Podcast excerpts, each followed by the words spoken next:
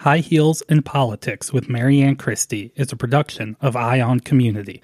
If you would like to know more about podcasting or if you'd like to create your own, you can contact me, Ryan Kulik. I can be reached at ryan at EyeOn Community, that's E Y E O N C O M M U N I T Y dot com, or you can call me directly at 513 600 8077. Welcome to High Heels in Politics with Mary Anne Christie. This is the podcast where current and future leaders discuss the issues facing us in Southwest Ohio and beyond. Here is Mary Anne Christie. High Heels in Politics is fortunate to introduce to you a prominent and accomplished Cincinnati woman, Amy Murray. Amy has worked for a major international Cincinnati company, elected to Cincinnati Council, and in 2020 had a presidential appointment to a major position at the Department of Defense. Murray led a department that had procured 80 billion in Pentagon spending for small businesses across the country. That's about 20% of the procurement done by the Defense Department. Amy, welcome to High Heels and Politics. Your position at the Department of Defense as Director of Small Business was to oversee the role of how small businesses can work with our national defense and benefit these businesses here at home. Please give our listeners an insight in your job. Thank you so much, Mary Anne, for having me here today. I really appreciate it. So, at Department of Defense, it was so interesting because I was coming from Cincinnati City Council and I started in Department of Defense working in the Pentagon on March 16th, 2020. So, literally the very first day of COVID. So, I knew what the job was going into it, and my team had some planning set out for me onboarding for two or three weeks when I first started. However, COVID hit immediately. And so, for these small businesses, I had to enter that job, and we were in crisis mode from day one we needed to make sure that businesses, small businesses that were essential for the Department of Defense and our national security were able to stay open and keep producing what they needed to. So if you think about it like a Boeing, people know that that's defense essential, but there's thousands of small businesses that are part of that chain that might supply something to Boeing that they need. And we can't take the chance of having them shut down for three, four, five months and slow down the whole operating procedure and operating of the whole supply chain. We can't have the whole supply chain shut down because of COVID, because these were essential things that we need for our war fighters to be able to protect our country. So from day one, we had to go into defensive mode and offensive mode and figure out what to do to keep these small businesses open. One of the things we did early on is we started working with the trade association. So there's many trade associations in the defense area so we started daily conversations with them. We would have meetings every day to hear what was going on in the field in all of their different industries and where people were having issues.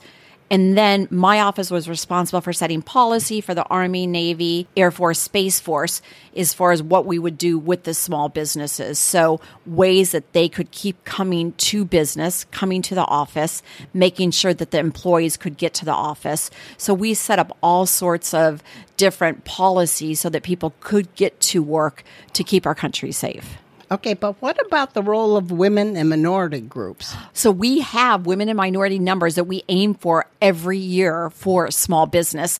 And we have in every city or most communities something called a PTAC, Procurement Technical Assistance Center. And so I would encourage anyone that's looking into this, whether you're women, minorities, veterans owned businesses, and they are the ones that are the boots on the ground that can help you know how to work with Department of Defense and it's called PTAC, Procurement Technical Assistance Center. And if you went to the small business website on DoD, it can give you all of the information on how you can find out more information and be successful working with the DoD. Okay, now you were promoted to an acting deputy assistant secretary of defense for industrial policies. Can you explain what that meant? And was social media involved with this? So it's interesting because when I was with small business, our webpage for small business initially had about 50,000 views a month. When I started there, because of my experience with social media and running for council and because of the crisis, within the first month, we upped our social media, our touches on our webpage to over 250,000 a month. So, because we wanted to make sure that people could get the information they needed right when they needed it. So, with the acting deputy assistant secretary of defense, which is a lot to say, so we call it DASD, D A S D, DASD. So, in that role, I had responsibility for small business. And then, in addition, I took on responsibility for the Defense Production Act, DPA. So, DPA normally during a regular year has about 50 million and during COVID, uh, we had a billion dollars to use towards DPA funding. And this is really to help, it can be used in a variety of ways, but to help companies that we need for national security to be able to help us during this crisis. And then the third part, I'm sorry, is called CFIUS, Committee on Foreign Investment Review. And so that is when you have a company that is going to be acquired or merged or doing work with a foreign entity they have to apply through CFIUS to get approved by the American government. And the different agencies all look at it. So, Treasury, Defense, everyone looks at it under their own eyes. In defense, we obviously look at it is it a national security concern? One thing that you saw in the news a lot in the last year was TikTok. And that was yes. something that was part of CFIUS. So that would be a good example of how the departments work together when you had a foreign entity that was take uh, merging with an American company. You worked for Procter and Gamble in the international market. Was that a great help for you with your job in the Department of Defense? Oh, absolutely. So when I was with Procter and Gamble, I was there almost 15 years in global business development. So I worked with a lot of different countries. I traveled probably 100 days a year to Asia and so when I was doing work in Department of Defense, I had a really good understanding of supply chains because that's what we did with Procter and Gamble and with a lot of our foreign partners as far as working with them. So it definitely helped in every aspect and you know P&G is such a good company. It really you get down to that one page memo and you know knowing how to communicate effectively. All right. Well, then on top of all this, when you were 16, you chose to go to Japan, Kyoto, Japan. So you want to tell us about that and how that helped you? Yes, absolutely. And I'm just such a strong advocate for anyone that can be an exchange student, especially during high school. So my family, I had three sisters and we had not traveled internationally. That was not part of our family at that time. We were a camping family, but I had always wanted to travel abroad. And I always wanted to be an exchange student. It was just from early on, I knew that's what I wanted to do. And so uh, we started an AFS American Field Service chapter at my high school. And I was able to be one of the first students to go to Kyoto, Japan. I went there at age 16. This was before, like, there were a lot of sushi bars and things like that. People didn't know a lot about Japan. And when I went over there, I could speak about five words of Japanese. I studied before I went. And, you know, I just knew maybe a month before where I was going to. I lived with an extended family in Kyoto, Japan, in a house. Our house was 350 years old. I lived with my Japanese mom and dad, a grandma and grandpa, two uncles, a brother and a sister, and a dog named Kuma, and went to a public Japanese high school. So the only foreigner, I could go literally two or three months sometimes and not see another foreigner where I was living. Wow. So how did you how did their high school different from an American high school? Yes. So it's very different. And in Japan, you can speak Japanese, but if you don't understand the culture, then you're missing out on a lot. So that was living there a year. You really got to know the culture. But for example, students take a lot of responsibility for their school and classroom. So at the end of the day, whichever row you were in in your classroom, you had duties to clean the school. So whether it was sweeping, erasing the chalkboards, dumping trash. So it wasn't maintenance folks that did that, it was students so that they would have responsibility for their school. So that's just one example. Plus, in Japan, we went to school six days a week. So we did half a day on Saturday. And I would get on the bus every day and go to school and you know, the first few months, it was hard for me to understand the classes because I didn't speak Japanese, but I would study Japanese during the classes. And within about four or five months, you know, I could understand the basic classes. Of course, Japanese history was always kind of hard, but in math and things like that, I could really follow along. Interesting. Yeah. And it was a life changing experience for me. I always say my life at age 16 is before Japan and after Japan because what I did there at 16 changed my career. It put focus on what I would be doing for the rest of my life. Really interesting. One thing we talked about your presidential appointment. Can you uh, kind of briefly tell us how do you get a presidential appointment? Sure. So, whenever a president comes on, so in January, you have a presidential personnel office, and that's out of the, the president's office. And they look at folks that they would be interested in having in the administration. And so, people need to get through the presidential personnel office kind of vetting process. You know, you'll hear stories where, where people with whatever administration are through that process a year, two years, three years it can take quite a while to get through that process. Sometimes it's quicker. And then all of the agencies have White House liaisons. So, like in Department of Defense, there's a White House liaison that works with the Presidential Personnel Office. So, when you kind of get the green light through the Presidential Personnel Office, then they start looking at your capabilities, your experience, and what department needs there are, agency needs there are, and where you might be a good fit. So, whether it's state or commerce, but it can be a very lengthy process to get through all of this. Okay. In essence, that group made a decision for the Department of Defense because of your background. So, yes, the White House liaison in Department of Defense, when they received my resume from the Presidential Personnel Office, said, We have an opening in small business. This would be perfect because I have that business background and then also local government. Interesting. And, and, and I have to tell you, for my year working in Department of Defense, I just thank everyone out there that has served our country, that's in the military. It was such an honor. I, I went into the Pentagon almost every day of the year, and it, it's almost like a living museum. Every wall has a different time period in our country's history and the men and women that served. And I would encourage anyone once things open up, you know, if you're in DC, definitely do the tour of the Pentagon. Uh, it is really amazing you also set up your own consulting practice because of your business and you worked with Fortune 500 companies. You want to tell us a little bit about that? Yes. So I felt like I had my dream career at Procter and Gamble. I loved every moment of it, but I was traveling 100 days a year. I got married during that time and then I had two small boys. And so I had to make a decision, did I want to be traveling 100 days a year? And, you know, for me, I really wanted to be home and be able to be the Boy Scout leader and be with my boys on a daily basis.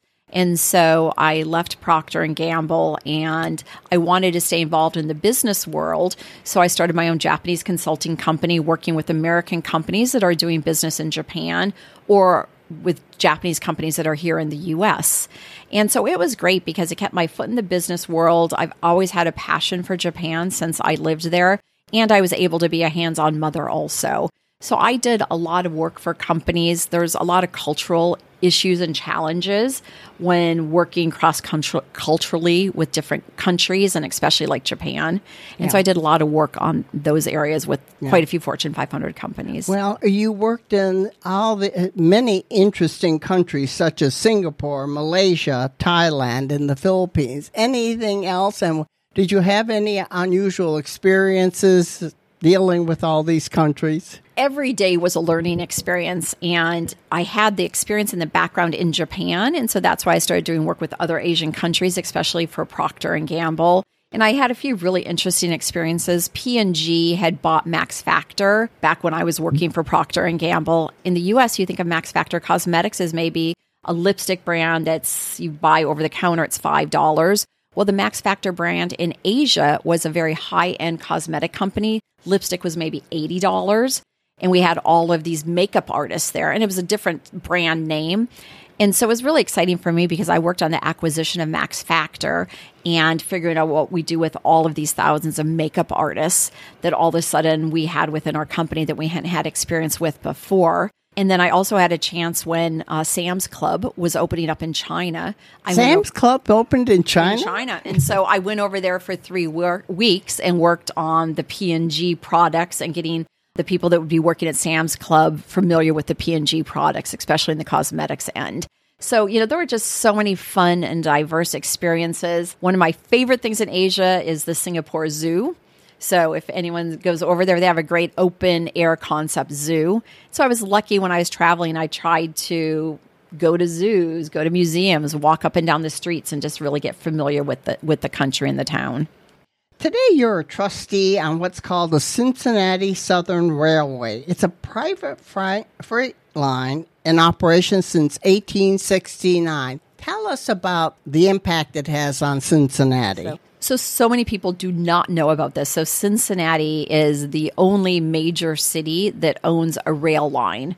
And so, we own this rail line, and our forefathers thought about it back in the 1800s. So, it's from Cincinnati to Chattanooga, Tennessee and it's 337 miles.